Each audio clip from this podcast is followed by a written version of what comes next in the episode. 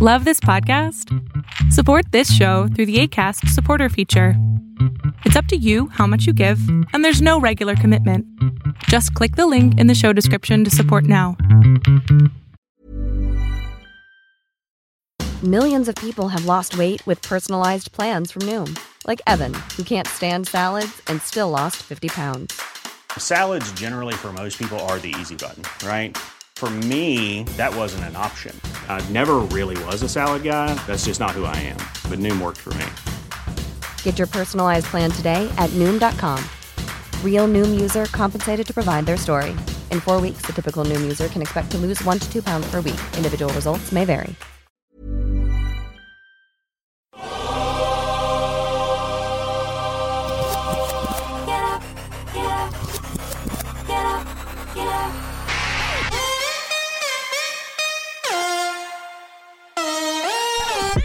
Welcome to On the Ball with Rick Bucher. Here's your host, Let's send it over to Rick Bucher. Rick Bucher. This is On the Ball on the United WeCast Network, and I am Rick Bucher. You can see me on FS1, hear me on Fox Sports Radio, and you can read me on the Fox Sports app and at foxsports.com. You can also follow me on both Twitter and Instagram at Rick Bucher. I'm a lot of places. But there's only one place you can hear me talking about story angles and perspectives that you are not likely to find anywhere else, primarily but not exclusively involving the NBA, and that is here. Ben Simmons and James Harden had their introductory press conferences with their new teams the other day, earlier this week, after being traded for each other last week. Simmons going to the Brooklyn Nets and Harden going to the Philadelphia 76ers. And while they both did their best to provide answers for why they wanted to be traded that contradicted all the reports about why they wanted to be traded, they didn't quite succeed. Their answers, if you listen closely, included inherent contradictions and a few outright lies. Now, I've never enjoyed attending those kind of press conferences or group pe- press conferences in general and I rarely ask questions in them. Why?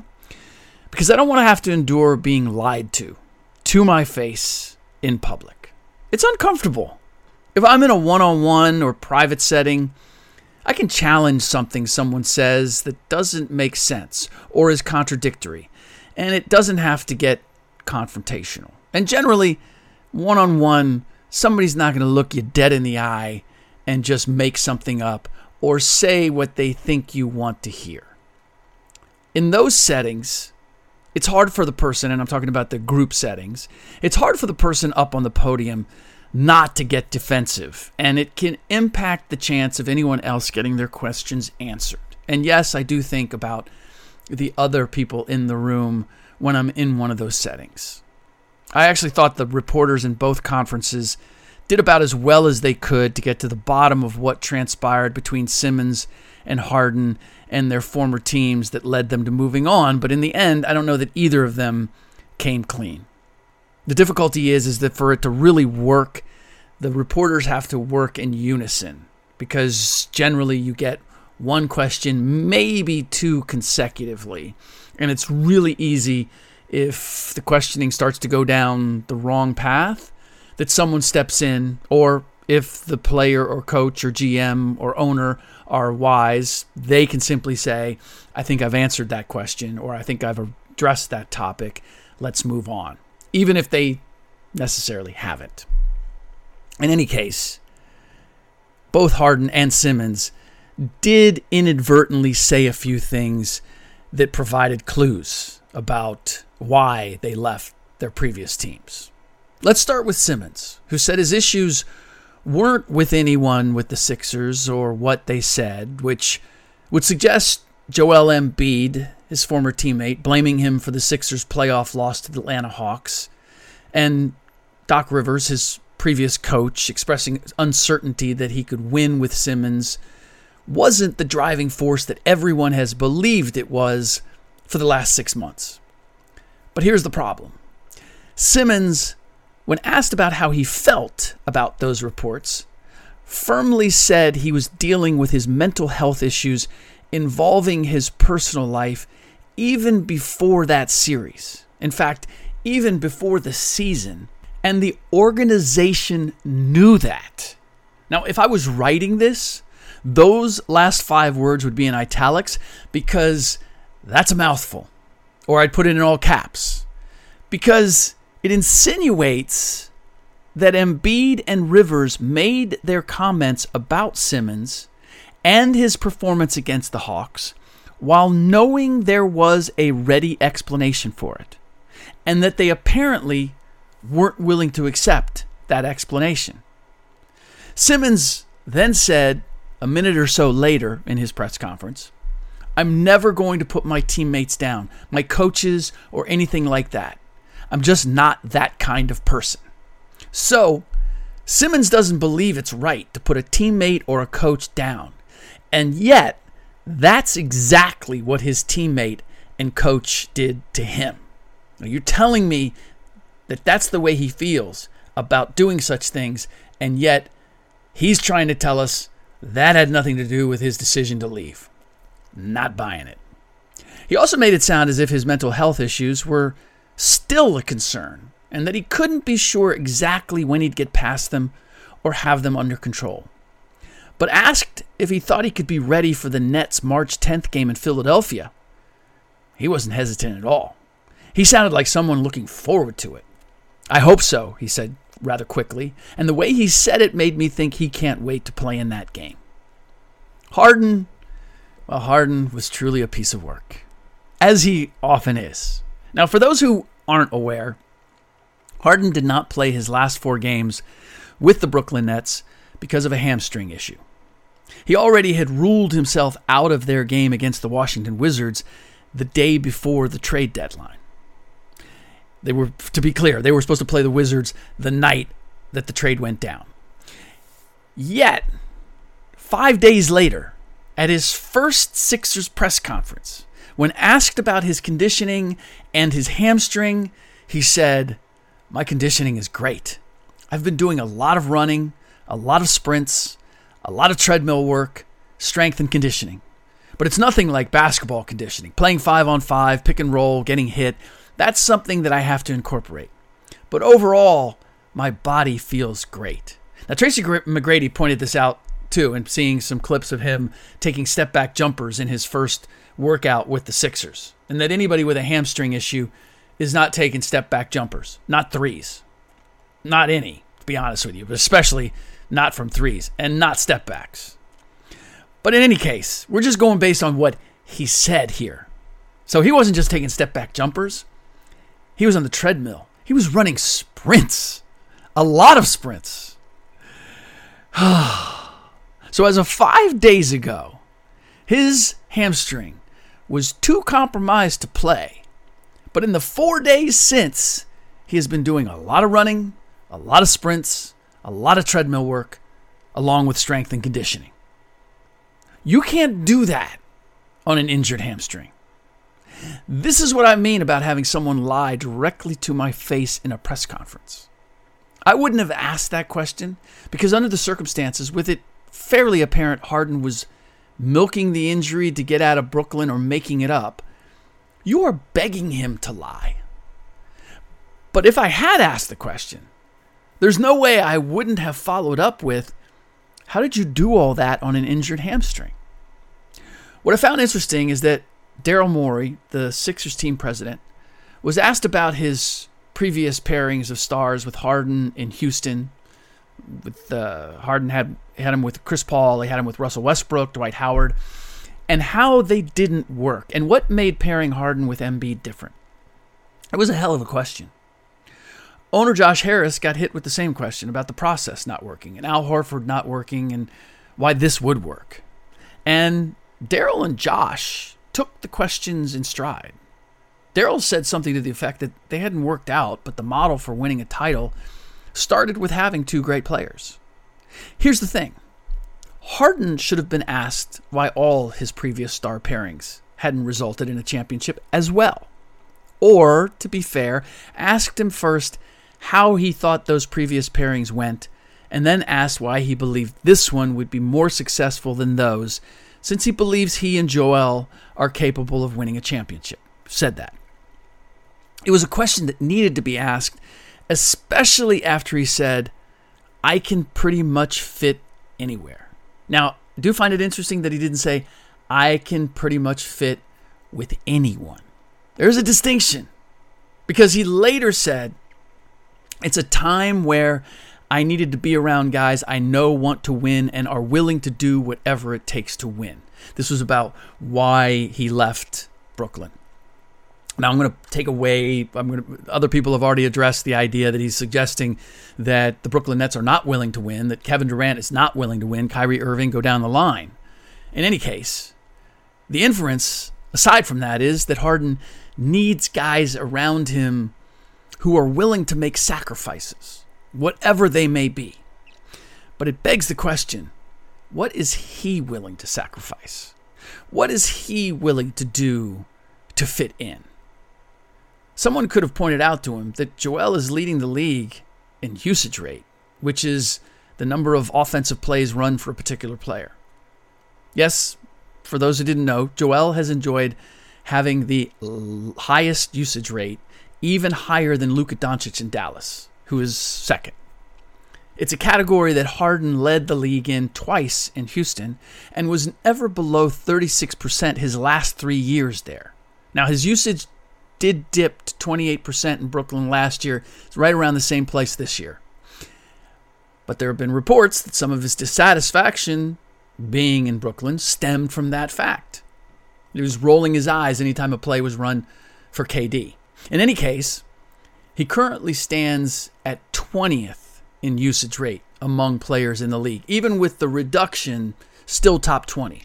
And that's still way higher than the second Sixer, Tobias Harris, who's 55th. It is impossible to imagine that Joel's usage rate isn't going to go down with Harden on board, and with it, his chances of winning MVP. I would like to think that if Embiid doesn't win MVP, but the Sixers win a title, he would be happy making that trade. But what if he doesn't win MVP and they don't win a title? What if they don't get past the second round again? How excited is he going to be seeing Harden sign a long term deal with the prospect that it might kill his chance of ever winning league MVP, at least for the immediate future? If you're looking for plump lips that last, you need to know about Juvederm lip fillers. With Juvederm Volbella XC and Juvederm Ultra XC, your lip look, whether it's subtle or bold, can last up to one full year with optimal treatment and no additional maintenance. Find a licensed specialist and see if it's right for you at juvederm.com today. That's J U V E D E R M.com. Add fullness to lips in adults over 21 with Juvederm Volbella XC or Juvederm Ultra XC. Do not use if you have severe allergies or a history of severe allergic reactions, or if you're allergic to lidocaine or the proteins used in Juvederm. Tell your doctor if you have a history of scarring or taking medicines that decrease the body's immune response or that can prolong bleeding. Common side effects include injection site redness, swelling, pain, tenderness, firmness, lumps, bumps, bruising, discoloration, or itching. As with all fillers, there's a rare risk of unintentional injection into a blood vessel, which can cause vision abnormalities, blindness, stroke, temporary scabs, or scarring. For full important safety information, visit juvederm.com. For more on all of this, by the way, I have a piece on the Fox Sports app that discusses where the Sixers and Nets stand after the trade among title contenders in the Eastern Conference. I spoke to four scouts, two from each conference, and they were much more bullish on the Nets than the Sixers. We'll see. I'm standing by my initial view, which was that both teams took themselves out of this year's title race because they're essentially going back to the drawing board with roughly six weeks left in the season. And the Nets aren't going to have anything close to a full six weeks of KD, Kyrie, and Simmons playing together, with KD still recovering from a sprained knee, Kyrie subject to the mandate, and Simmons having to get in physical and mental shape after not playing all season. Do want to take a moment here to mention my sponsor, my primary sponsor, Mizzen and Main, men's apparel. shirts, joggers, polos, hoodies, dress shirts, slacks. They even make a sweet navy blue blazer. And the beauty of it is, all of it is made out of the kind of fabric that you probably work out in dry fit type material. So it's stretchy, comfortable. You can wear it as a very snug fit. Basically, everything that I wear on TV these days is made by Mizzen and Main. And here's the other beautiful part of it I have something to offer you in order to just give Mizzen and Main a try. Use my last name, Bucher, B U C H E R, 35, the numerals 35, Bucher 35, as a promo code to get $35 off your next order with Mizzen and Main. Check them out. M I Z Z E N A N D M A I N dot com. And don't forget to use that promo code, Bucher35. Before I go, I do want to make note of LeBron James beating the Utah Jazz the other night after losing Anthony Davis to a sprained ankle. For James, this was the best performance I've seen from him all year, maybe in the last two years. He absolutely shredded the Jazz in the fourth quarter. I joked on someone else's podcast the other day, Jason McIntyre's podcast, that I couldn't remember the last time LeBron faced up and attacked someone off the dribble in a half court set. Well, I can now. He did it several times down the stretch uh, versus the Jazz. And when he wasn't doing that, he was knocking down threes. It was meaningful above and beyond ending a three game losing streak for the Lakers. It shows that if somehow, some way, the Lakers get matched up with the Jazz in the playoffs, they are capable of beating them. They're 2 0 against them so far, and LeBron exposed the Jazz's weaknesses. That they don't have anyone who can guard him is one. Rudy Gobert couldn't, Bojan Bogdanovic couldn't, and Royce O'Neal couldn't. They all got their shot. Now, can he carry the Lakers the rest of the way without Anthony Davis, who assuredly will miss more than the four weeks that he is expected to miss uh, from the sprain that he suffered against the Jazz, what they're calling a midfoot sprain? I actually thought he broke his ankle the way his lower leg flexed, but it's being reported as a sprain and not an ankle sprain, but a midfoot sprain. I, I'm just reporting the news. It wasn't identified as a high sprain, and that's what it looked like to me.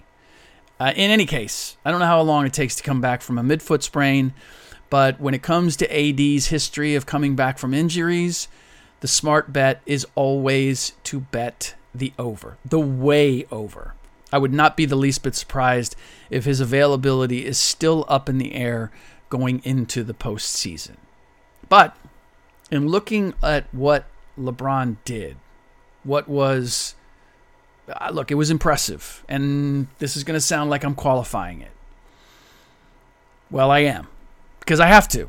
It helped that the game was on the Lakers' home floor. It helped that Aaron Donald was in the front row, and that LeBron James obviously was aware of LA Rams defensive lineman Aaron Donald, Super Bowl winning Aaron Donald being in the front row because he dapped him up at one point after hitting a shot and gave him a big hug afterward. So he's playing for a very special audience, and he was playing at home. And he was also playing against a Jazz team is one of the most unathletic in the league, and I believe have their struggles. There's a reason that they've fallen to fourth or fifth right now in the standings, which is going to make it difficult for the the Lakers to get a first round matchup with them. And I don't see them getting to the second round if they have to go through Phoenix or the Warriors. Playing the Grizzlies might be interesting because of the Grizzlies' lack of experience, especially if somehow, some way,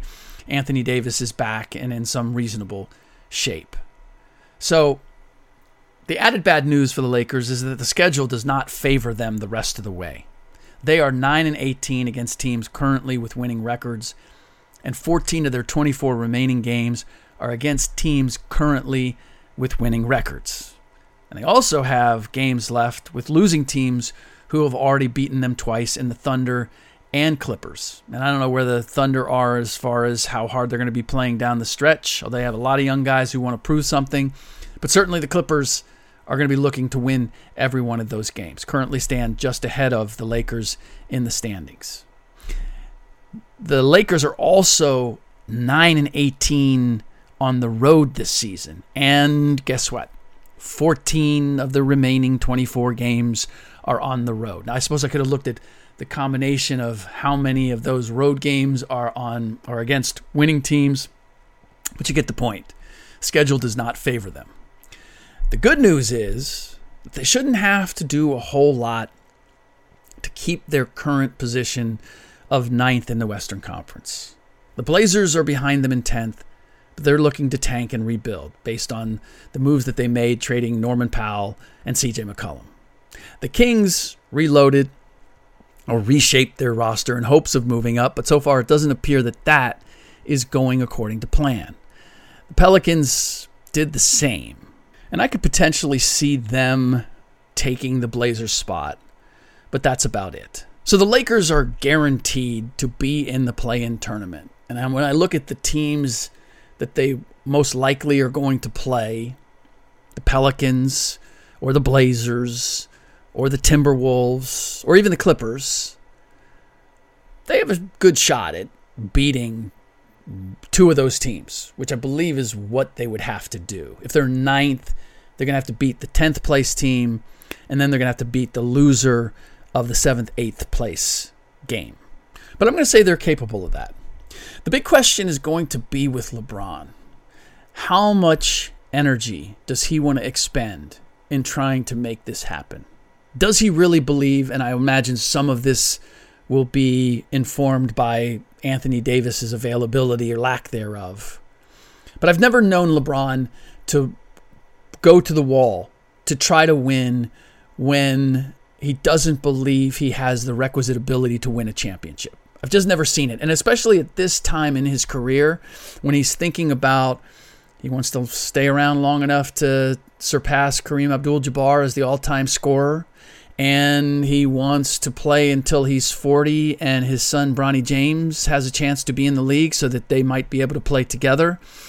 With all that in mind, I just don't know how hard LeBron James is going to play every game down the stretch and in the playoffs. Because one of the things that he has been is an excellent businessman when it comes to expending his energy. If it's what he considers a lost cause, then he's not going all out.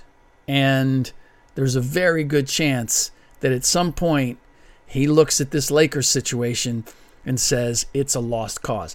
In some ways, I wonder whether he already has because he has focused more on scoring than ever before.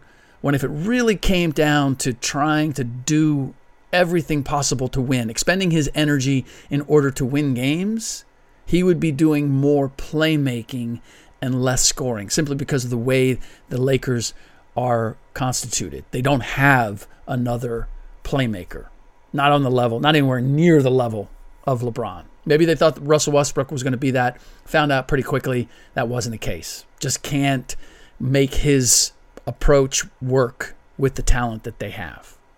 So we shall see exactly where they can go.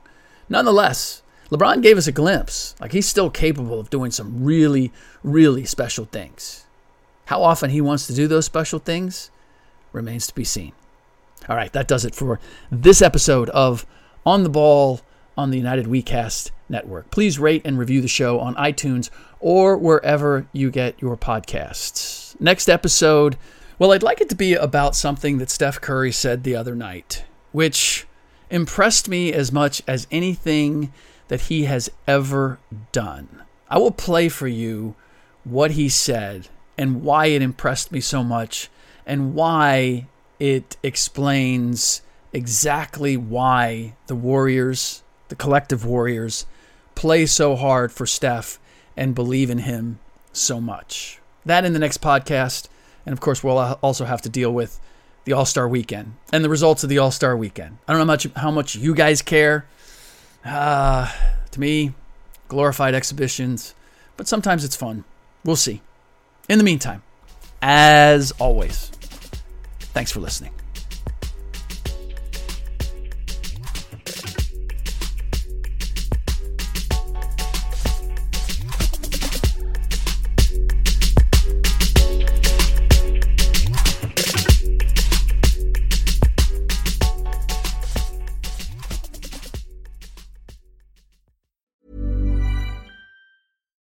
It's Paige DeSorbo from Giggly Squad. High quality fashion without the price tag. Say hello to Quince.